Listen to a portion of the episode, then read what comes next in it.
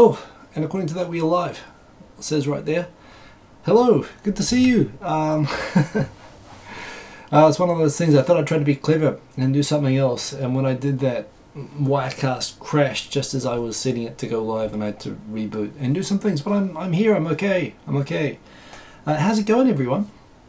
I've been busy, as I think you guys may have seen here and there. First of all, big shout out to Robert of the Three Old Dudes, whose show I went on briefly last night, to wish congratulations on their wedding. Also, big shout out to my homegirl, as it were, Sayuri, fellow New Zealander, Japanese, who just released her first album this week, and I think it was number 8 on the iTunes charts in Japan. Awesome. Actually, I'll put the information in the video info below, but just look it up. Sayuri is called First Covers, I think. First Covers. Anyway, just look up Sayuri, S-A-Y-U-L-E-E, and you can go and check out. I think I actually plugged this last week, but I'm going to plug it again. And we plugged it on Two and a Half Voyages. But yeah, she's got a fantastic album of really great covers. I really liked her cover of, I'm a big Sheena Ringo fan. And I must admit, you know, it's because I like her, I was a little bit anxious when I saw that she was doing Gips, which is a really kind of, what do you call it? It's an anthem almost of for Sheena Ringo, right? But she really did that song really well on the video and so on, and the whole album's great. I've downloaded it. And you all should too, so go and check that out. So lots of cool things going on, lots of New Year's resolutions and stuff. I've got a few which I mentioned the other night on Two and a Half Voyages. One of them is, you know, I was really lucky at the end of last year. I got to connect with some YouTube people again for the first time in a while. And that kind of motivated me in different ways. One thing I'm pretty convinced YouTube is coming back to being more community-oriented, which is a great thing. And they really are looking... now once again really hard at creators. There are some creators that they're really actually, and you can see, you know, they're pushing very hard and promoting, you know, and through all sorts of kind of quiet ways, through you know, there are blogs and news stories popping up here and there about YouTubers. This word YouTuber is suddenly popping up in the online media in Japan a lot, sometimes in a positive and controlled way, and sometimes clearly not, with the toothpick incident guy this week. However, you know, when I have conversations with those guys and they ask me, so who's good? And I it makes me realize, you know, New Year's resolution number 1, I want to be more up with discovering new channels. And what I want that to mean is, I really want to be back into being a little bit more aware of channels maybe that are new, or channels that are have particularly less than 1,000, but even maybe less than, I don't know, once you start getting above 3,000 to 5,000, you start to get attention from YouTube people. But certainly below that, if there's people who are posting regularly and they're posting really good content and they seem really interesting, I want to know. You know, a lot of people I noticed actually, and I didn't talk with these people and it wasn't a reaction to that. We were obviously thinking the same thing at the same time. I've noticed a few other people, including Unrested, who started a new YouTuber thing, but I think that's good. He should keep doing that, and I want to do it here. You know, I want to discover the talent and take the credit for it when they become famous and bigger and better looking than me, which of course is a long road. But yeah, so in that respect, you know, if you guys are aware of channels that, and I think the criteria is they have to be posting regularly, no dead channels, no channels that post less frequently than once a month. But, you know, if there's new people out there, and they just have to be Japan related, they can be people outside of Japan, but just anyone around the Japan world online, you know, ping me, let me know, say I found this channel, you know about it, check it out, ping me on Facebook, ping me on Twitter. I've been doing a lot of browsing myself lately. I'm just trying to catch up, because I really used to be up with everybody. Awesome opportunity, of course, coming up in end of March, early April, with the YouTube Hanami, which is one of the 2 big events now. It was always the biggest event for creators to kind of connect with each other, and through that to cross-promote and to get your kind of name out there and to really boost your channel. And I wanted to go back to being that. It was great last year, thanks in particular to the work of Tika Sam, Sharla in Japan, and Mira. What's her channel name again? I've forgotten, but they did a great job of getting a huge crowd of people out there, which, you know, Victor and I alone wouldn't have gotten out. We've always gotten the same size crowd every year, but last year it got really big, and it was because more people got involved in the promotion, so I'm really looking forward to that. So community is back, and I want to get back deeper into the community, and that is my first resolution. I've had like a frog in my throat for weeks. It just hasn't gone away. It makes me cough when I talk a lot, and today's my talking day. So I got some nice peach flavored tea. It's hard to actually get this kind of flavored tea in Japan. It's everywhere in Australia and Singapore and places like that, but I don't find it very often in Japan, but I found this at the supermarket. So I'm trying some of that. The other New Year's resolution is I do want to go back to making Japanese videos again. It's always I originally started out this channel making videos, and I was switching back and forth, and I guess the challenges with Japanese are that Japanese people don't comment, you don't get as much feedback from them, which, you know, you get a lot more from English viewers, and that was the whole motivation back in the day. There was no money, there's no AdSense, there was, you know, occasionally there was a feature, and that was kind of cool, but that was the only reason. And you do it for the kicks like that, and truth be told, Western viewers give more kicks. They were more into the social side of YouTube, and that was that was part of it. The other thing was that, you know, I still wanted to make Japanese videos, even though I was getting more feedback from the English ones. So as you all know, I kept to it, and I was making subtitles when I was doing that, and I got very good at making subtitles, actually, as quickly as you can really do it. You know, in a pinch, I could do maybe 4 or 5 times the video length. I could do the subtitles. Come think of it, well, generally speaking, a 5-minute video would be about an hour. That, and in addition to the editing and everything else. So I'd really need, you know, I record this in 1 hour, and I'm done. When I finish recording, I go into the next room and watch TV. But, you know, to record a 4-minute video back in the day, you spend, geez, 20-30 minutes preparing for it, sorting out your content, recording it, cutting it, and then like 3 or 4 hours, 1 hour on the subtitles, 3 or 4 hours somehow. I don't know how I spent so much time editing, but you did. In the old days, you'd play around with codecs, with all that sort of stuff. I want to go back to doing edited videos, but I want to do them in Japanese, and I'm not going to do them with subtitles, because I can't go back to doing more than 1 hour at a time, and it will be additional time to what I'm doing, because I'm going to be keeping up the 2 shows that I've got at the moment, so it will be a 3rd show. I've kind of come up with a name and a brand. I've gone and grabbed the channel for it. And here's one thing, this is kind of scary.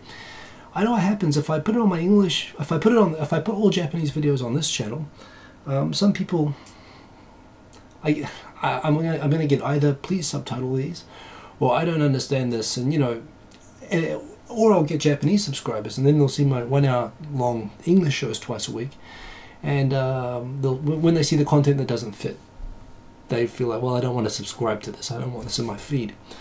So I've prepared a 2nd channel. I haven't put any content on it yet. In fact, just before I started this, I was recording a quick intro vid for the new channel, and I've got a few ideas for a couple of videos I want to make for the beginning of that, but I'm going to be doing a new all Japanese channel.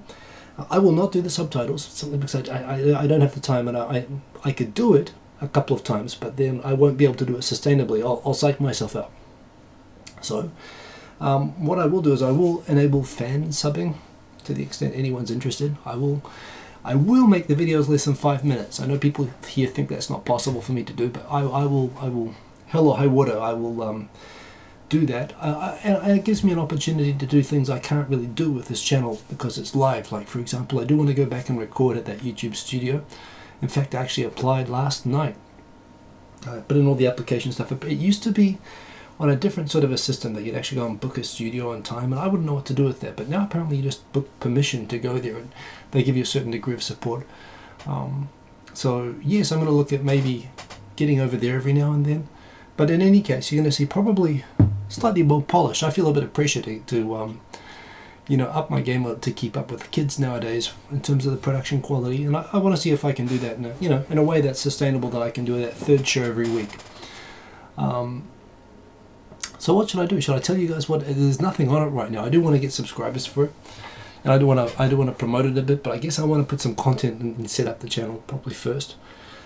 So I guess next week I'm going to have some content ready for it, and I'll do the big announce next week, so I look forward to that. And I love all of you guys' support for that as well, just for giving it a bit of a boost in the beginning, particularly for certain things. You know, you have to have 500 subscribers to be able to get a vanity URL channel, sorry, channel URL, stuff like that, which I want to have the URL being the name of the channel and stuff like that. So it would be nice to get a little bit of a boost in the beginning to the new channel. And of course I know there's a lot of people who watch this who speak Japanese or are in Japan or are studying Japanese. So I'm hoping it'll be of interest to a lot of people who watch this. But fundamentally speaking, what I'm trying to do with that new channel will be to make videos in Japanese. And what will it be about? It will be about how Japan is covered. Well, two things. One, how Japan is covered in the foreign press, and so Japanese people, they always ask me, what do foreigners think of us? And I'm like, I don't know. I've lived here half my life now. I don't know anymore. But I guess I can look at how foreign media covers Japan and pick up some interesting cases of that, just to draw attention and do a bit of commentary on that, and to talk a little bit about the international community in Japan and on YouTube and on social media. I'm definitely going to make a video about a certain topic I'm going to raise tonight. And just highlight these are the things that foreigners are excited about Japan or interested in Japan, and you know, hopefully it can be another place that we can. The whole idea for me is nothing more than building a bit more of a bridge. You know, that's my whole life's work at the moment, is trying to make a bridge between Japanese and the international community, like myself. So that is what I want to do. I've got some stuff to show off. I've got some. You may have noticed I've actually uploaded a bunch of vids this week. One was for this. This is the Rode Smart Lav Plus. This is not like a toilet hose. In Japan, that's what I would assume if it was Smart Lav. Our toilets here are pretty advanced. However, this is not that. This is a lav mic. Reason being that when I shoot with the front-facing camera on the old iPhone, it doesn't sound good, as I discovered with those Australian videos. And so it's nice to have something with that. There's two things with that. One, it allows better shooting with the iPhone itself, and two, when I was at the YouTube space, and this is something I really want to do, seriously, I want to plan out doing this, sitting a bit of a distance in a proper studio from the camera meant that the sound was crap, you know. And the way that this works, the fact that it's designed to work with the iPhone, you just put the iPhone in your pocket with a short little left mic cable on it, and you know, it records really good sound. I did a test video of that. I'm going to do another test, which I'll just post on Facebook, of ambient sound, because the Andy-san asked for that. But yeah, other than that was pretty cool. So we got comments, we got people. Big shout out to Tomojin thank you for picking the title of tonight's show, the interim title of tonight's show. I'll put a final title on later. The swag stuff is a little bit behind, and a big apology to Bryce Kafferian, who I think... Let me just check that the orders have gone out. I kind of rushed. There's one I didn't get out before I went away on Christmas vacation, and I kind of stopped everything over Christmas, and I'm sorry about that. But let me just catch up and make sure everything is ordered and out as it should be, because I want to keep this going. I love these title suggestions, and that still is going. If you want to name this show, just hashtag Tokyo Tonight without a space. And...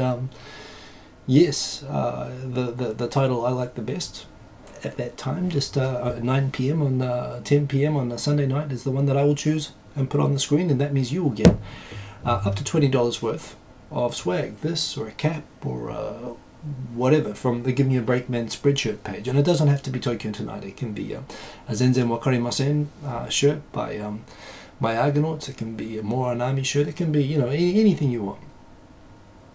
So enough with the promos, let's get into the comments, which I have registered my displeasure with YouTube about the fact that these things still disappear and they still haven't fixed it. But, so let's get in there. I'm pretty sure that already the top is cut off, so I'm sorry about that. I know that the first comment was indeed from Ra's al Ghul, Let the Games Begin, and they have. So who's here? Schomburg, great to see you. Great to see us. Great. And what I love about this now is that I can read these names, and I'm not just reading comments, which I love reading. But I can now put faces and names. Oh, that was that person who sent me that awesome clip from the Happy video. And that's what I love about that video for me. It's that you guys now, even before, even as names, you're all people, and I felt like you're people that I know, but now I feel like I really, you know you guys. It's really cool.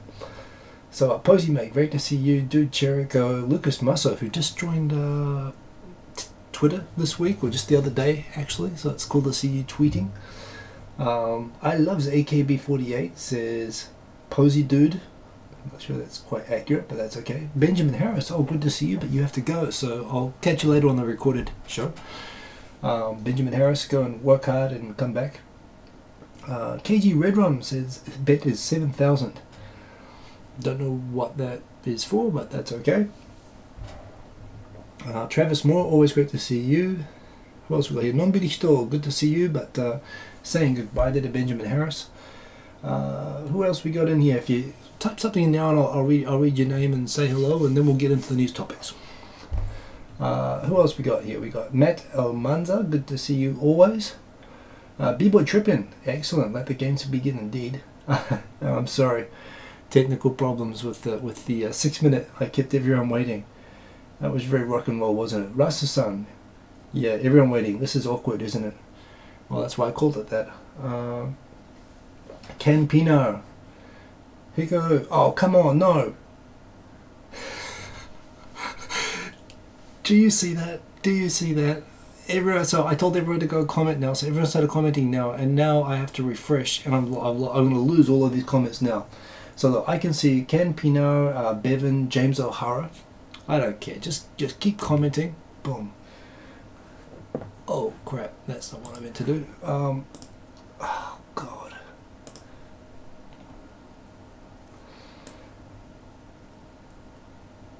So, well, you know what? It looks like I can still get them, so that's good. Okay, I was just worried I just lost all of those. Ben Duncan, great to see you. Num, great to see you. Night's Work Japan, great to see you. And I love KFC myself. I had it for lunch just today. You can tell I got the t-shirt. It's a KFC theme I'm rocking today. John W, you're here too. That's excellent. Globby, great to see you. Vanikin Street, awesome. Good to see you. Who else we got here? Anime Gamer, Bryce Kafferian. Bryce Kafferian, I will get your shirt thing sorted out. Sorry, just give me a bit of time. But yes, I'm going to check that. What else we got here? James O'Hara, Bryce Kafferian, all these names. It's the regular crowd. Who else we got here? Jason's All Sumo Channel. By the way, great sumo tournament going on at the moment with Hakuho going for the 33 tournament wins all-time record, which us Ashoryu totally would have got like 2 or 3 years ago if he hadn't been banned from the sport. But yeah, no, as a result, congrats to Hakuho if he makes it. But he's in good form, isn't he, Jason?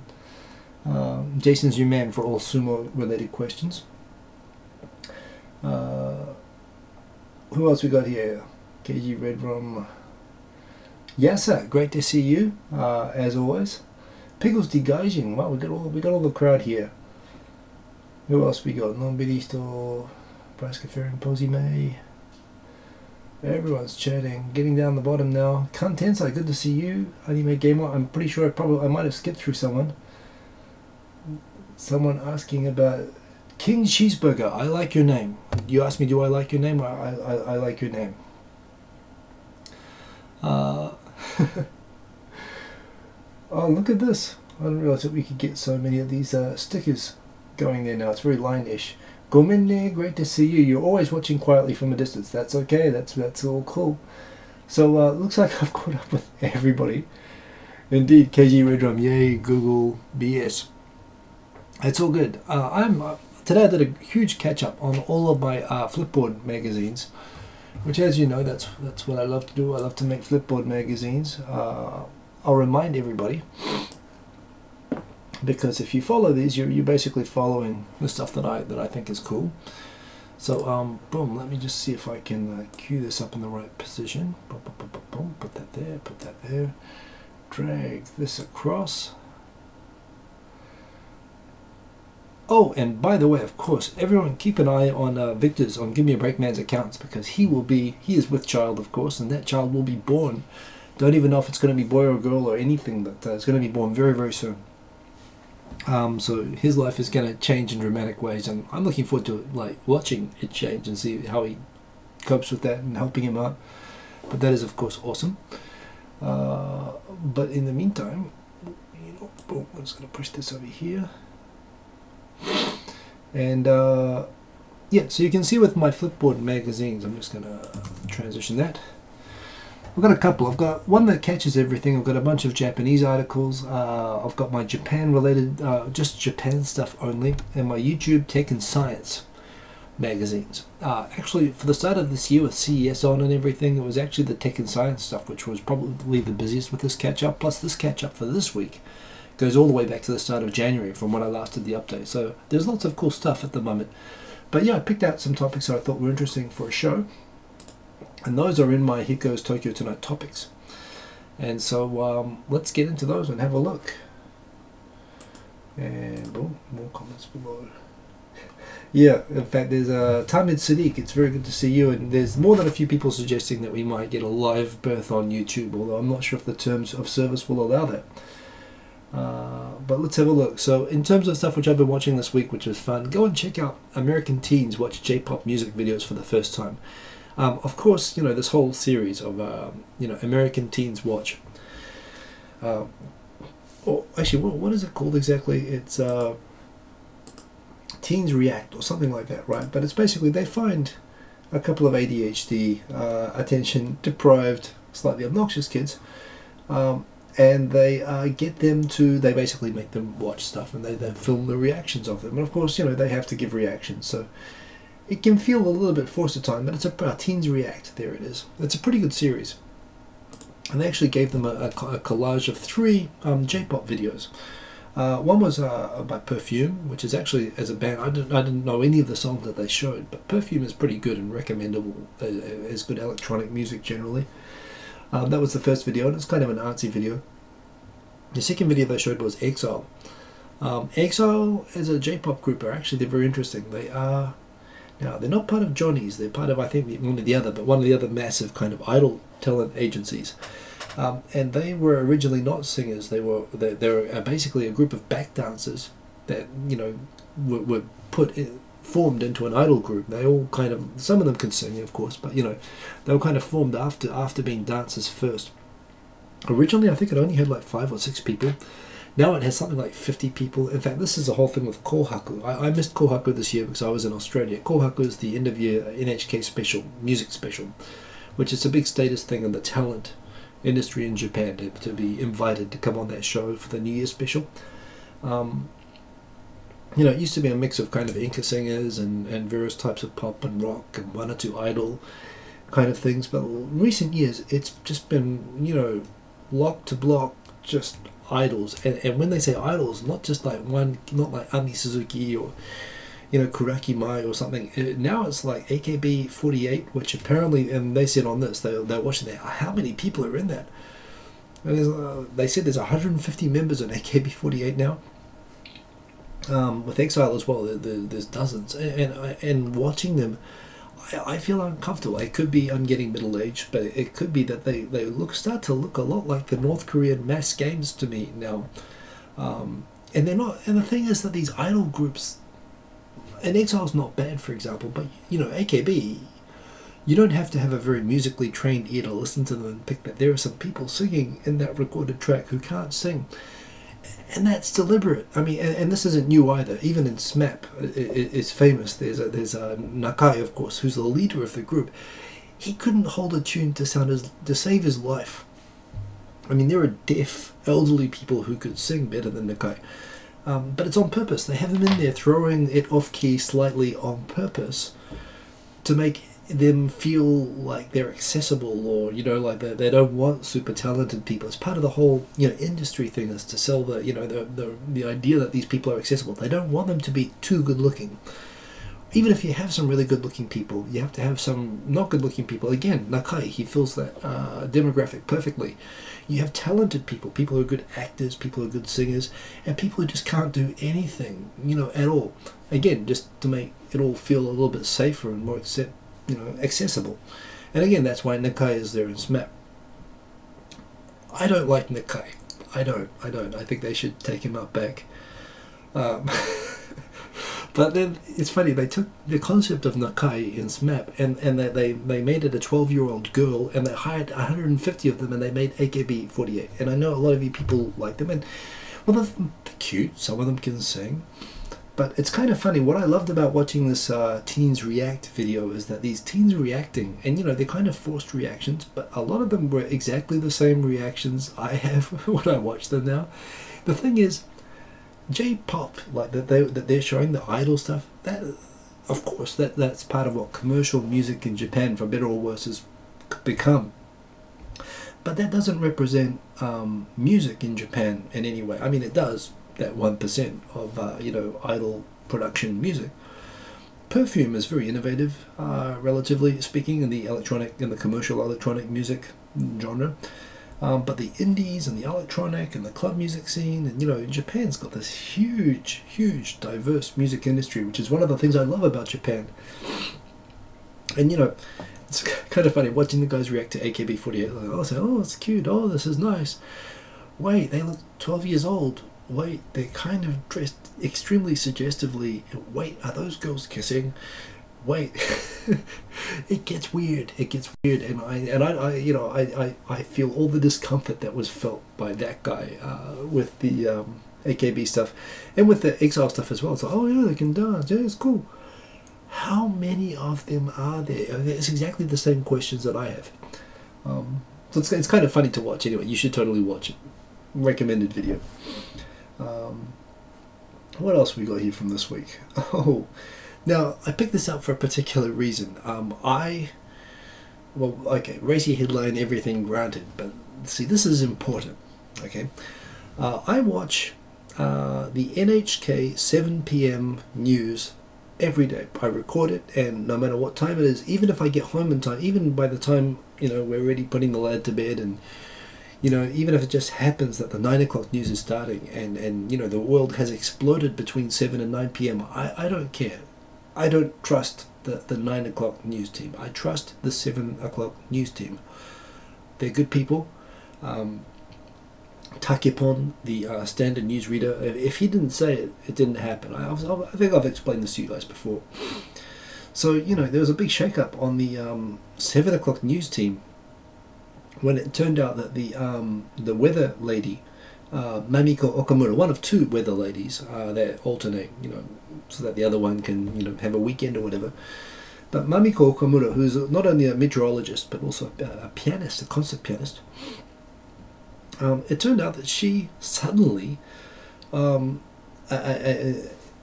scandal about her came out one day, and then the next day her face was removed from the NHK site. And as anyone who knows, with Japan, if you like get on the outside of your TV channel or your company or whatever, they erase you like you never existed. And that's pretty much what's happened to her.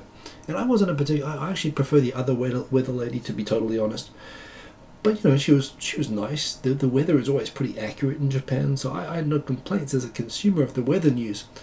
However, it turns out she was in a bit of a mixed up love triangle of sorts. Apparently, one with a meteorologist who's a news weather guy on a commercial TV channel, and some other guy who was just called Mr. A. And apparently, Mr. A, well, it looks like is the guy who broke the story. But in any case, both of the two guys involved were married. She was not married, which in many ways, if you're talking about love triangles and whatnot, puts her in the best situation in terms of, you know, guilt or whatever. But yes, it turns out that while she had been carrying on in an extramarital affair with weatherman what's-his-face for a long time, she also started up another affair with another guy. And it turned out that the first guy that she was going out with had like a fetish for voyeurism. He always wanted to see specifically for the fetish of seeing their lover being taken by somebody else, apparently specifically. So he actually asked, when he found out about the other lover, he actually said, well, maybe you could leave the door unlocked and let me come in and watch. And apparently he did. That was all cool. She cooperated. She texted him, said, I left the door open, you can come in. We're starting in a few minutes. And apparently it all went normally until she dumped Mr. A, the new guy. And then Mr. A apparently first went to the first weather guy's house and told his wife everything about him. And she didn't take the bait on it or anything like that. Apparently she was very calm, whatever. He ended up making a police complaint against the other guy, and he took the story to Flash magazine or whatever. The third guy thought that maybe the first guy had sabotaged him. They're both married. I mean, you know, and as is natural and normal and just in Japanese society, the woman was fired. The other two, apparently, I don't know what's happened to the other two, but the weather reader from the next day. It's funny, they actually showed on some sites how they have the lineup of all the faces from the 7 o'clock news team. Very Ron Burgundy, you know. Well, imagine the next day they just deleted one of the faces. It was pretty rough. I don't know what she's doing now, but there was a point at the beginning of this that's totally unrelated to that story. The headline here calls her a nympho, and this is important because the definition that the weekly magazine used for her as a nympho was that she apparently once told a co-worker that if she doesn't have sex more than once a month, she goes crazy, which is nice. But apparently, I wonder where's the other story. There is another story which came around this week, which is that according to a government survey or a government-sponsored survey of married couples, I don't know how they researched this specifically. I guess it was a survey. But it was from the Family Planning Association in Japan.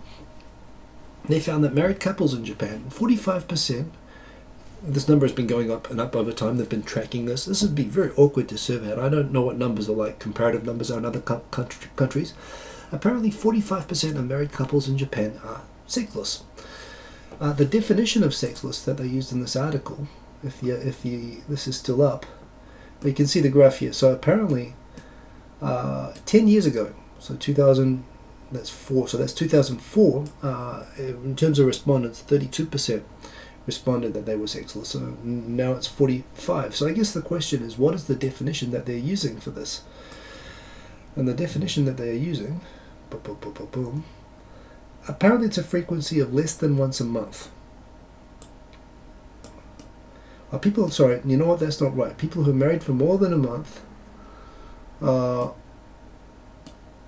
I was thinking, if the frequency is less than once a month, then it seems kind of harsh to call her a nymphomaniac.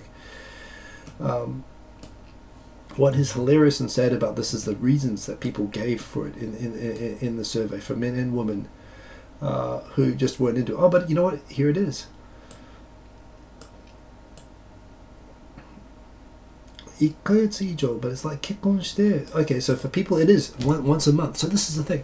They called the weather girl a nympho for not wanting it more than once a month. But according to the Family Planning Association of Japan, if she had been married, which she wasn't, but if she had been married, not wanting it for not doing it more than once a month, apparently puts you in these statistics. So I don't know. What do you think about that? Is that kind of a harsh criteria? Once a month. Maybe it's a bit personal, you don't have to say. But in terms of, it's also interesting the reasons that men gave for just not wanting to have business time. Apparently the number one reason for men was they are just tired from work, 21.5%. 15.7% said just felt icky after they give birth, and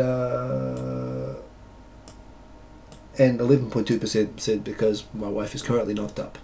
I guess this is a Family Planning Association, so they see that. The women's responses were 23.5%, more than men. Women didn't want to do it because men look like, screw that. What a pain in the ass. The 23% responded, it's just a pain in the ass. No, sorry, not literally, by the way. Not literally. It's a figure of speech. If it was, I would totally understand. No, sorry, I should be careful with this topic. It's just because they just don't want to. They don't feel like, they're not in the mood. 17.8, and you know what, it might have sounded a bit sexist for men to say, yeah, after giving birth it feels a bit icky, but you know, that was 15.7% of men. 17.8% of women feel the same way after they give birth once. It's like, ugh, I don't want to do that again. And oh, you know what, sorry, that's wrong. That's 16.8%. It's still more than men, and again, women tired of work. And this is another thing I talk about, how young people nowadays are getting, you know, the work conditions are getting worse. You have this whole working poor thing that I talk about all the time. Both people say it. When you talk about wanting to fix the population thing, you know, in the top two reasons for both genders, it's being tired from work. You know, people work really hard nowadays, and all of this impacts. It's not just a matter of daycare and stuff like that on the population thing. This is having a real impact. So yeah, it's just interesting to see. One, there's a little bit of a, I feel like, as with all of these scandals, just like Mono Yamamoto as well, who was caught having an affair with a married baseball player. She was a newsreader, and she was also erased from television. But she wasn't married. She was dating him. You know, the married guy, the guy from the, I think it was the Giants, from the baseball team, he suffered no sanction whatsoever, and she lost her job and was erased from the public eye. And you know, the stuff that was said about her on Nichan and stuff like that. But you know, if anyone's at fault, surely it's the married guy more than the single woman. I mean, you know, so there's some different gender double standards involved in this as well. And I think that the criteria they use for calling her an nympho is a bit harsh. But that's it. They were doing some freaky stuff by the accounts of the Weekly Mag. And the fact that NHK just deleted her existence the next day says that there's probably something to it. I liked her. I liked her news. I liked her weather. I still remain true to the NHK 7 o'clock news. What can I say? They're a great news team, and I watch them every day. It's just not quite as interesting anymore. There's an article here, and you know what? I think Rocket News was trolling when they put this up, actually. And it makes me question. You know, I put up so many stories about Japanese tourism, and there's so many stories out there about how Japan's doing great at tourism. Japan is putting a lot of energy into tourism, no question. And I would have said, certainly, like, when I came to Japan, 1998, 1999, Japan was crap at tourism. When I came backpacking around Japan in 1995, you know, tourist information centers were for, you know, organized domestic tours. If you were a foreign backpacker, they would actually tell you to go away. They would actually say, I can't help you. You're not with one of our registered domestic tours. It's come a long way, and it's getting a lot better, and I keep getting lots of impressions, certainly, I mean, with the Olympics coming up and the target of 20 million visitors. I talk every week about how Japan is doing great at tourism. So this article came up, why is Japan such an unpopular tourist destination? And oh, I haven't clicked on that yet. While I disagree with the concept of the title, I think Japan does okay, and it actually hits above its weight. I mean, given how crap it is in terms of tourist infrastructure, it's amazing so many people come here. In Japan, I mean, apparently there was a survey of Chinese people. Japan is the most popular tourist destination for Chinese people at the moment, even with the government like making these horror movies about TV serials about, you know, World War II things about Japan. All the time at the moment, they're doing a real anti-Japanese propaganda thing domestically. Yeah, Japan's a place that they all want to come to. So I'm not sure it is unpopular, but they do show a ranking here, and this looks very Wikipedia-ish. And I'm not sure what year this is or what criteria, but here we go. It talks about, well, it talks about the size of the tourism industries, and you know, Japan's tourism industry is still underdeveloped, no question. And yeah, in terms of attracting numbers of tourists, well, here we go, tourism arrivals. So this is interesting. So Japan, and this is definitely 2012. 2014, Japan is confirmed as now being 13 million, so it is catching up to South Korea. It's probably past South Korea now. South Korea's trying very hard with the casinos as well at 12 million. This is interesting. So China gets 55.7 million, Thailand 26.5 million, Malaysia 25.7 million. Hong Kong, this is kind of surprising, 25.6 million, but you know what, I bet a part of the reason for that is expats and so on also coming in and out, as well as, well, actually no, and you also get all the mainland Chinese coming in and out of Hong Kong, I guess, being recorded as tourists. And you know what, it's probably the same reason that Macau has such a high number there. It is still nonetheless surprising that South Korea was attracting so much more tourism than Japan, or at least the same even. Singapore apparently attracts, well, again, lots of expats, and it is easy to drive. You can drive across from Malaysia, for example, but still that's interesting. But Taiwan, Vietnam, India, and I'd love to go to India if it wasn't so difficult to go there with the visas and stuff like that. So, you know, Travis Moore says, people actually go to China, do they come back? Yes, I think most of them do. Most of them make it back. Don't worry about that. But okay, so argument is put forward that Japan's crap at tourism, which I'm not sure I agree with, but it's not a Thailand. I'd say Thailand and Malaysia, those are legit tourism superpowers, more than China or the countries around China. Maybe that's unfair. I guess if you know, that is probably a little bit unfair. For my idea of tourism, the idea of going to a beach and, you know, having nice food and traveling around like that, that's definitely those countries. So the reasons that it suggests for this are publicity problems, and certainly Japan is crap when it comes to advertising, and indeed they bring up the Arashi, the Idol Group advertising campaign for Japan, which was terrible, and I agree with this. This was terrible.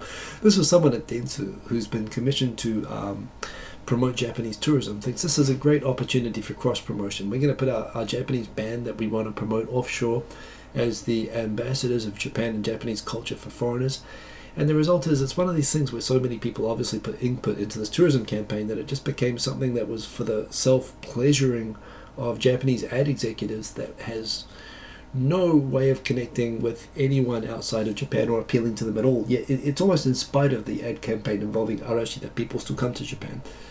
So yeah, I agree with that. Skytree high cost. Well, the Skytree itself is expensive, but you know what? Japan is too far and expensive for people from Europe and the USA. Not true right now. The yen has collapsed, and it is definitely getting cheaper. Plus, of course, tourism is getting better value for money, although traditionally this was very true. Lost in translation, again, this used to be totally true. There was no language support or anything for non-Japanese or non-Japanese speaking tourists. It's gotten a lot better. It's still not great, but it's better. I mean, well, this is just a station, so it's a little bit harsh. This is not a tourist information center that they're showing here. But yeah, they used to look like this. Indeed, Japanese only convenience. It's getting better. It's gotten a lot better. It's gotten a lot of years better from 20 years ago, but it still is pretty true. So there's still a fair thing here. But yes, you know, they talk about the good things that are happening in the free Wi-Fi and the Olympics and everything like that, and it is getting better. I think this is a little bit trollish, but it got my attention and I'm featuring it on the show, so it worked. I got trolled. But it actually raises some legitimate points, and there's no question, you know, I mean, the thing is, Japan would almost do better at tourism if it just did nothing. You know, like the Arashi campaign probably only hurt it probably only confused and discouraged people, actually. So it's nice to see that things are getting better, and you know, there's still lots for Japan to improve, so it is good that they featured this. What else we got here? We've got oh yeah, this was awkward. You know what, one of my favorite scenes in any movie, I don't know the name of the guy, he's in lots of movies, he's an extra in lots of movies, but there's a scene in the movie Anger Management with Jack Nicholson and Adam Sandler, and there's a scene in the group therapy thing where this guy's like recalling a story about not being able to control his anger, and he ends up basically telling a story about how he was telling something innocuous, you know, like he said he wanted to, you know, eat a taco instead of a burrito or something like that, and I said, don't go there, man, don't go there, man. And I told him, he just kept saying it, I couldn't control it, now I blacked out. And when I came to, I was standing over him and I was shouting at him. He's covered in blood and I was shouting at him. I told you not to go there. I told you not to go there. I always think that when I see stuff like this, don't go there. I told you not to go there. Japan apparently quietly complained on the anniversary of the Nanking Massacre when China commemorated according to the Tokyo War Tribunal number. The basis of the number, I mean, there's not a lot of documentation about that incident.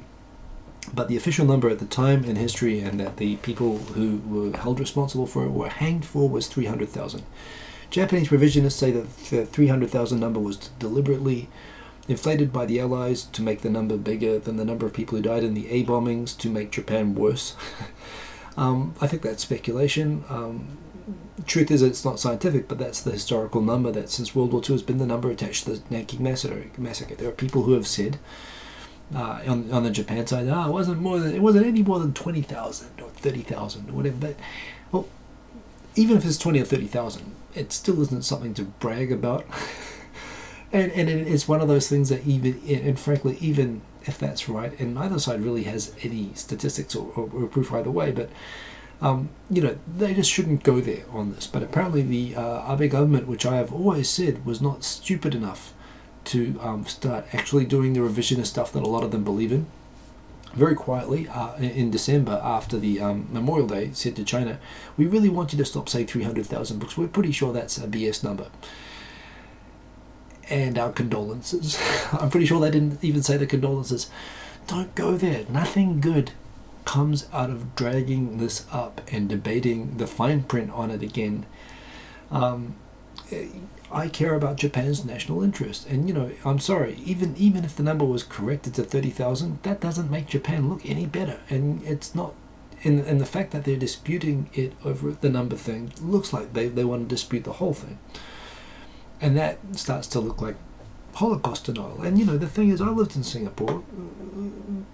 All sides in World War II did a lot of effed up stuff, and there's no question if Japan and Germany had won, the Allies would have been held for similar war crimes.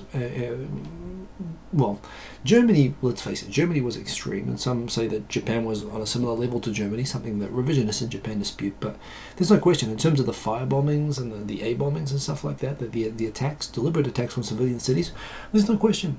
We had war criminals too, but in those days, if you won, you got a free pass, and that's what happened. And that's not fair, but that's how it is. And dragging this stuff up again is not good for just when things are getting better with China. Of all the things to pick out, this is not a good one to pick. So I hope it's not a sign of more to come with this sort of stuff, just because it's not in Japan's interest. I mean, Japan's got enough issues with China without really prodding a hornet's nest needlessly over this sort of thing.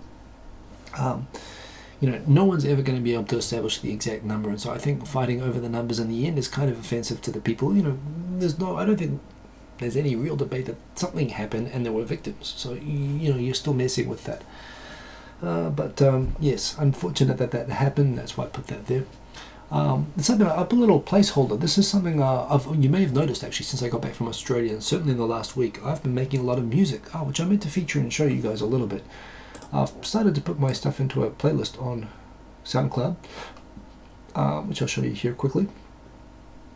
So if you go to soundcloud.com hikosimon, boom, I'll just pull that down there so you can see, soundcloud.com hikosimon, as well as uploading the audio for these Tokyo Tonights. I've also started, I've been making a lot of music on Chaosilator, and I've actually started to get it where I'm actually having a lot of fun with it.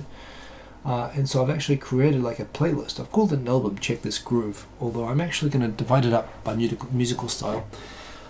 Everything is Creative Commons, so everything you can download. I've made sure everything is downloadable and you can use it. You just have to give credit to me technically under the license, but even that much I don't really care. I just like to know. I just like to see how it's being reused because it's cool.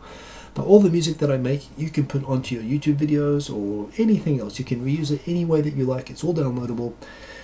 Some of it's not bad. And I've made 2 music videos that I've uploaded this week. And actually the 2 tracks which I made the music videos for were not my favorite music tracks. That was just that the videos that I took kind of matched the music. So I picked those out. But I want to make some more music videos for the music. And but what I really want to do is 2 things. One, I want to keep making some electronic music and making videos for that, which I'll keep doing periodically, and I'll keep putting the MP3s up here. But I also want to make background music for videos.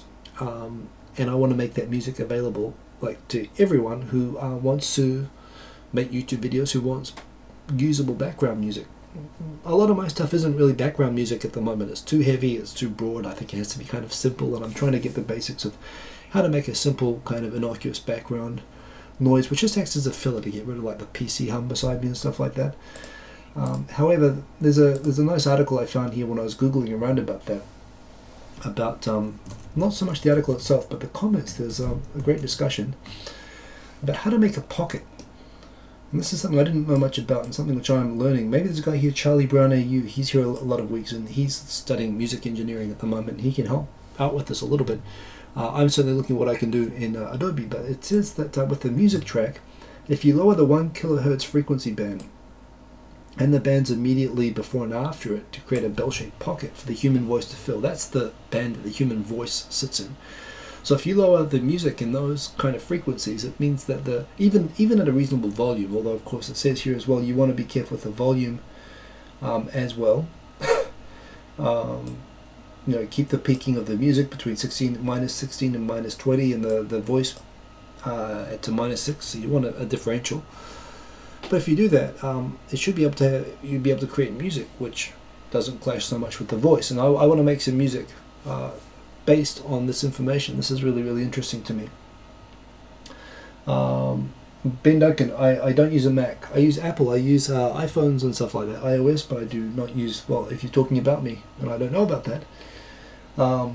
Yeah, the rain video, Posey May is talking about the rain video. I shot that. You know, it's funny, I was thinking, I keep making these hyperlapse videos, and I love hyperlapse videos. I love anything that makes anything that I see all the time look different and cool. And there's the hyperlapse is obviously a cool way of doing that, to show the world sped up and smooth. But, you know, if I'm speeding it up 12 times, that means I need to shoot 12 times the amount of video for the length of the video that I'm making. So for a 4-minute music video, if I want to do that all on hyperlapse, I've got to shoot 48 minutes holding it up like this. Your arms get tired after a long time. I've got a lot of clips. I've built up a nice repository of really cool hyperlapse clips. But one day it suddenly occurred to me, and especially when I was thinking, I'm trying to do a lot of downbeat music, and it suddenly occurred to me, you know, the slow motion feature on that's something I should use. I was thinking, well, what can I shoot in slow motion? And I've got a bunch of ideas of stuff to shoot in slow motion to use for music videos, but the first thing I thought was rain would be really awesome in slow motion, and then it just happened to rain the other day. So I was out and about, and I just randomly shot slow motion rain, and it looked really good. So it was an awesome video. The music, I've got much better music actually on here, and you should check that out. But in any case, one, I'm just making music first, and a lot of this stuff is stuff which I set up on KLSolator while I was in Australia that I'm recording, but I'm actually going to start making some purpose-built background music which I'm going to share to everybody. So, and I'll probably make an album of like YouTube-friendly background music, but in any case, all of this music is yours to enjoy. That's the whole idea. I got no use for it. You know, I'm gonna put on my music videos and stuff like that, but this is for you guys to listen to and enjoy, and if you like, to use in your videos if, you know, you think it can be cool. So that was awesome, and I'm also going to keep exploring 240 frames per second, which means that if I want to shoot a 3-minute video, well, I'm weak at math, so I thought every shot I take, I'll shoot for 30 seconds, and I'll just take like 10 of those, and I'll put them together later. I suddenly realized when I make it like 25 frames per second, I actually ended up making 30 frames per second, which is 12.5% speed. But that meant the 30-second clip was 5.5 minutes. So like, even one, I could have made one clip and had video to spare. So that's awesome. That means I don't have to do any work. That means I hardly have to shoot. Instead of 40 minutes, 48 minutes of walking around like like I'm flying my Snowspeeder, you know, Star Wars set, I just have to like stand still for 20 seconds and I've got a whole music video. And it looks cool. And that's important. I mean, what you shoot is important. But I'm going to do more of that anyway. And the music thing is something I'm on a kick at the moment. And you're gonna see more stuff from this. And this is, again, stuff. I want to do some stuff to directly help other people out. And you know what would be cool? Is I'm connecting at the moment with other people on SoundCloud, you know, who know my YouTube channel, who know me. And they're showing me links in their channels and stuff like that. It'd be kind of cool to do like a an album together. Why not? You know, pick out, try to get music of a similar style, electronic. I like sort of big beat or drum and bass, or you know, and I like hip hop break beats. Maybe there's a few people out there already. I'm already like connecting musically with, and it would be kind of cool to actually do like a compilation album together, I think. So definitely look for more in that space this year. It's another thing I enjoy and I want to do for fun.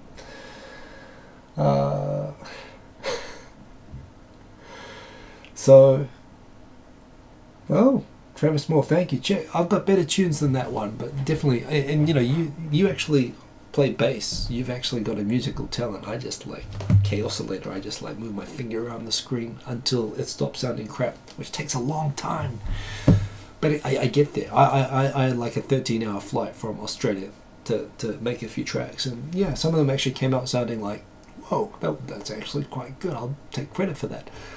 So yes, which you can go and listen to, and there's some more I'm still going to make an upload, so check out my SoundCloud. If you did, you know that stuff, follow my SoundCloud, and I'm going to start promoting in a more organized way and organizing my music a bit more soon.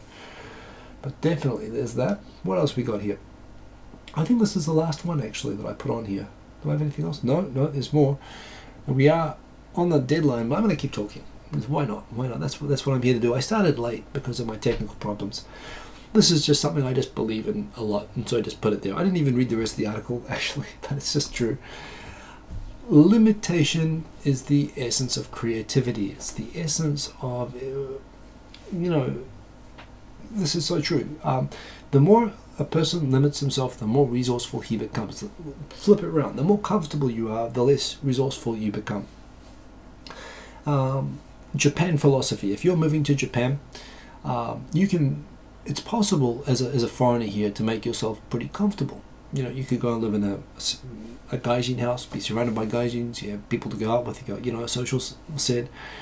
You don't really have to speak Japanese because everyone wants to practice with you in English. You know, you make enough money, it's okay. And you can actually have a very pleasant, very comfortable life for years. The only downside of that at all, and this isn't a problem for a lot of people, is that you'll probably find you'll sit back for 2, 3 years, sometimes 4 years, and it's very easy to find in that situation, I've achieved nothing. I've had a great life, I've had a great time, but you know, I haven't really, I thought I was going to learn Japanese when I came to Japan. I thought I was going to, you know, do kendo. I thought I was going to, you know, enhance my learn, discover religion. I thought I was going to be, you know, a better human being, but no, I've just gone out and drank and, you know, met many wonderful ladies and spoke in English. A lot of people find themselves in that situation. It happens very easily in Japan. And my whole philosophy was to make life as harsh on myself as possible, and hence I lost all my hair. But it worked, kind of.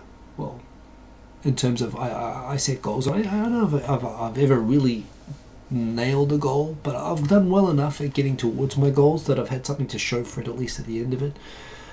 Creatively speaking, you know, I mean, just making music on K-oscillator, just the fact that you've got this one app with only 5 channels and you've got to figure out how to make stuff with it. Yeah, you know, it forces you to become resourceful with it. With YouTube, I get obsessed with the settings and stuff like that.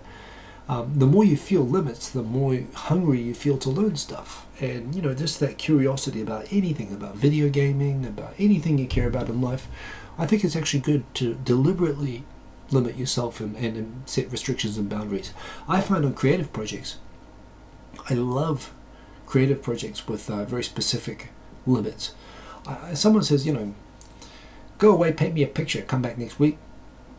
I would flunk that assignment. But if someone said, go away, paint me a picture, it has to be on a 4 centimeter square, it has to be about technology, it could only be in 2 colors, you know, I would get a kick out of that. I would find some way to name that. None talks about people who discovered the language of alcoholism. Although that happens for some people as well. But this is it. I think, you know, imposing limits on yourself is a great way to push yourself. And even if you don't get all the way there, you still go somewhere, and that's what life is about. Jeez, you don't want to, you know. So I really believe in that quote, and I think that's very true, and that's why I put that there. And that is from philosopher Soren Kierkegaard. Looks like a Danish or Icelandic. I don't know. I'm not very big on my Icelandic. Hey, good on you, Thorin. Anyway, I'm not very big on my Icelandic philosophers. Having said that, he's probably Danish. Anyway. So this next one, and this was something actually I meant to read. It's talking about portrayals and stereotypes of non-Japanese wives on Japanese TV, because there's been a few lately. Whoa, and that's an academic paper. And it's very long. I saw the person who tweeted this, Melbourne, who I love following on Twitter, said that this is kind of an awful thing, but they actually focus specifically on the Okusama wa Gaikokushin, the TV show about My Wife is a Foreigner, and a few other things talking about just analysing the portrayal of foreign wives. I should read it. I haven't read it, so I can't talk about it, but it looks very interesting, so go and check it out. I'm going to read it myself, but go and check it out in my Flipboard magazine. And what else we got here? I think we're getting near the end now. The good news, there is some good news. For the third year in a row, the number of suicides is below 30,000, and it's dropping. So it's kind of funny. I don't know. People are having less babies. They're having less sex. The real wages are going down. The world is coming to an end, but less people are killing themselves. It's good. It's good. There's some good. There's a silver lining. I guess people have just given up. I don't know. It'd be really interesting to know. It's really impossible to know, I guess, to some extent, but I have a slight theory. A lot of the cases that you hear about in Japan with suicide are to do with money lending. They're to do with people owing debts to bad people, which used to be, even when I came to Japan, was a big part of the the economy, the yakuza-based money lending. And that's an area that's really been policed and cracked down on in recent years. And I wonder if that's had an effect, because certainly the economy isn't any better. Maybe it's social change. There's certainly been a change where everybody used to be like lifetime employees, and so losing your job was yeah, and that's another thing I guess that happened a lot around 10 years ago when they changed the employment laws. Young people nowadays don't expect to have lifetime employment, and as a result maybe they're not as committed to and married to their jobs. So maybe they don't feel that work stress as much. I don't know, I can only speculate, but it's definitely good that it's going down. I don't feel like Japan has any better a framework for counselling and supporting and, helping people with problems that lead to this sort of thing, deal with them and overcome them. But it's good to see, at least for a country that's known for having a high suicide rate, that it's getting better. And to note, although Japan has this rep for this high suicide rate, I come from a country, New Zealand, that has a higher youth suicide rate than Japan does. Yes. Probably for a lot of the same reasons Japan does. New Zealand's a small society where everyone knows each other, and I guess, there's a lot of situations which can bring people to feeling like they're at the end of the world. And, when the community of everyone that around you, like small towns in America or whatever, New Zealand is probably a lot like that, and Japan has that as well. When you're family or world, would be at your work or your school or your family or whatever, when something happens that causes a rift in that, that has a really big impact in New Zealand. It does in Japan too, as it does anywhere, but I think there are cultural things that Japan and New Zealand have in common that contribute to this. However, it's good to see that it's dropping, so there's some good news there, hopefully overcoming the stereotype. Oh, and this was the story I meant to talk about for the whole show. We're already over an hour, and I just got to the fact that Taco Bell is coming to Japan and India and the UK. Apparently they did market research, and they found that the overall complete volume of diarrhea emitted in each one of those markets, there was still room for Taco Bell to come and have a meaningful impact in this market. And so, I don't know, I'm confused. I like Mexican food. What I've had of it, I mean, Americans told me I haven't had it because they've said there's no real good Mexican food in Tokyo. I don't know if this is Mexican food or not. It's nice, it's okay, I don't go crazy for it, but whatever. Taco Bell, I've watched Demolition Man, and I'm aware that in the future all restaurants will be Taco Bell. So I'm preparing for that, and it's good to know that they're coming here so I know what to expect in the future. However, when I posted this on Facebook, I got a very diverse range of comments and opinions relating to what the main implication of this would be for Tokyo. And there seem to be two very, maybe three, positions on this. The first one is a group of people who say that this is the greatest comfort food ever invented. This is like the greatest thing ever. There are people who are really excited. I've seen people like in Somalia when they're handing out those food packages, like when people come out of US bases with squashed cold like burritos from Yokosuka, from the Taco Bell on base, and they bring them to Yoyogi Park. I've seen people jump on the person with that bag, hungry refugees. And it confuses me because it doesn't look that good, but they assure me that it is. At the same time, though, you know, half the people are saying this is the greatest thing ever, this is the best fast food in America. Other people have told me it's just great comfort food, which, you know, maybe a bit like fish and chips or meat pies for me, I don't know. And other people are just saying this is just terrible food, and this is just, it all relates to digestive stuff. They always say, you know, it's going to give you diarrhea. And the people who love it, it's funny because the way that they come back is they say, yeah, but it tastes good. So I don't know. I don't know whether I'm supposed to be afraid or excited or happy. I'm probably going to try one. I don't know what's going on with this. But yes, that's right. Travis Moore assures me whether it's Mexican or American is immaterial because it's not food. Okay, well that's cool. But apparently, yes, indeed, as people are telling me, Americans eat the shit out of Taco Bell. There is actually, there's a pretty, I like it, a Mexican-themed food chain in Japan called El Torito. It might actually be American or Mexican in origin. A lot of the family restaurants here are. It's pretty good. But I don't know. It's coming. Brace yourselves. I'm going to tell the Japanese what to look out for, because in my Japanese videos, as I set up this new channel, because a lot of people want to tell me, geez, if I ever need to boost my clout score, I just have to post about like American fast food or diarrhea or both at the same time. This is a perfect storm of that, of course, because my Facebook went crazy when I posted this, and I didn't know what. It's like I opened the roof of the Ark, you know, in Indiana Jones. Just shit went flying out everywhere, literally. And I think that's it. Do we have any more? Oh, no, we still got, geez, how many more do we have? That's the one that I found before. Oh, okay, so one more left. This is the last one. This is what Oculus Rift, another guy talking about.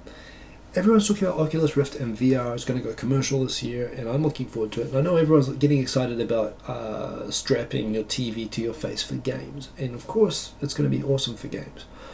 But I'm old, and what I'm looking forward to is not just the games, but just the fact that I'm in a room at the moment with like a monitor here, and a monitor here, and a monitor here. And I like to surround myself, to quote David Hasselhoff, from the first episode of Knight Rider, when he first sat in Kit for the first time and he looked at the dashboard and he said, this is like sitting in Darth Vader's bathtub.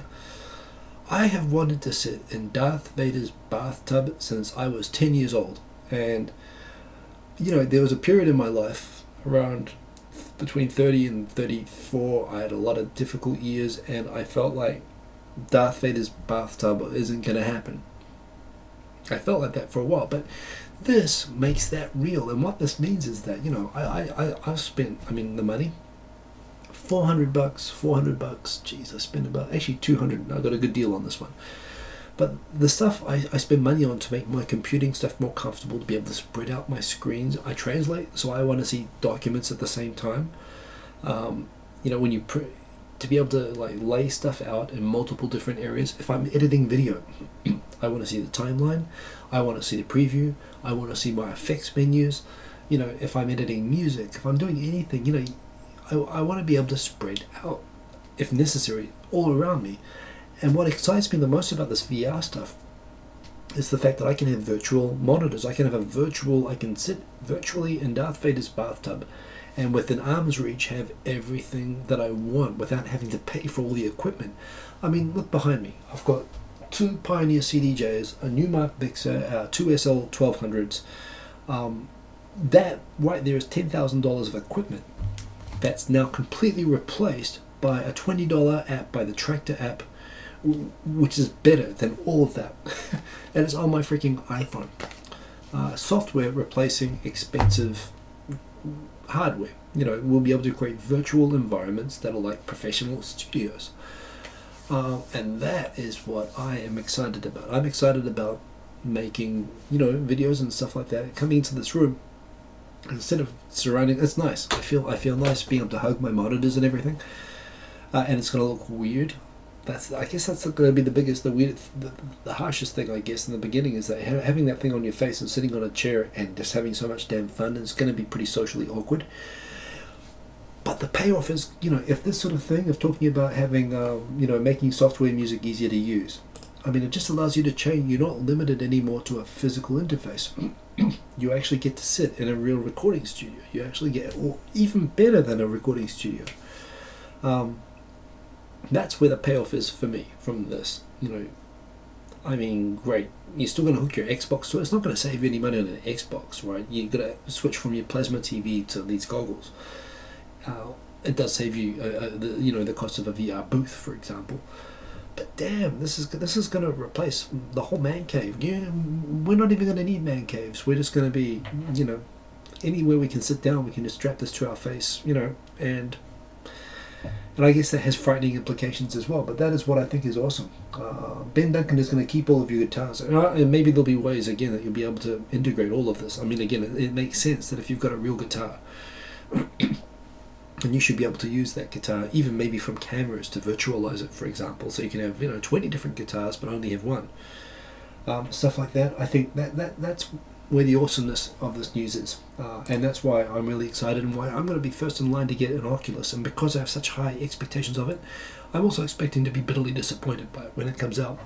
But this year it's going to be all about wearables, fitness trackers, health monitors. Wearables are going to go from being like pedometers to things that are actually going to diagnose, like, what the hell is wrong with my throat at the moment.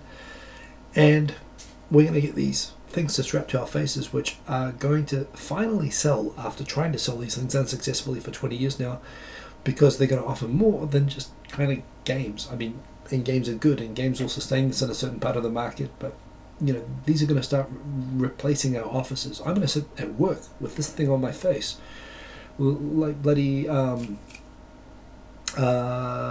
Cruise future movie about the murder investigations. Oh god, Minority Report. It's going to be like Minority Report, like virtually, right? I'm going to say that everyone, man, we're all going to look like Stevie Wonder's at our desk.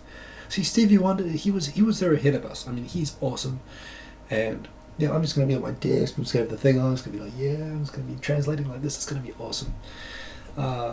I don't just translate, by the way, but that's where I need the most screens and stuff like that. It's when I'm working with multiple documents, and that happens a lot. So well, let me boom, transition that. So that's why I'm looking forward to this. I'm just going to be, you know, I'm going to be like this all the time. Chaosolator. I won't just be like 5 tracks. I'll be in a room full of like stuff like that. Oh man, I can't wait. Dude, Jericho, Tom Cruise, we need to talk about aliens. Yes, see, and everyone's feeling me on the Stevie comment, right? Stevie Wonder is awesome, and he's my future. I knew when I was a kid, when I was watching Stevie Wonder music videos, that one day I was going to become like that. Not blind, the opposite, actually. But this is the thing, you know, and the other stuff which is so cool, all the medical technology stuff at the moment, they're actually like getting ready to give people like virtual, like that Star Trek stuff for Stevie Wonder, so he'll be able to actually see better than everybody and have an Oculus Rift and do this at the same time. It'll be cool. So anyway, this has gone on far too long, hasn't it? It's been fun talking to you guys again, and looking forward to having another awesome 2015 year of the sheep with you guys, and starting up a new channel soon, so I'll be ready to announce that soon. Congratulations again to Tomojin, and thank you for naming this. You'll be getting some swag. Bryce Kafferian, I'm going to get you sorted out. So let me get back to you on that, and I'll talk to you all again soon. So peace. Boom. I actually have to stop this video. It's awkward. Frog in my throat. So there. Stop streaming. Boom. There's the button. I'm just going to click it. It's going to end. You won't know it hit you. I also have to click OK. Because it asks me, am I sure I want to stop streaming? I won't be able to restart. Yeah, I'm sure.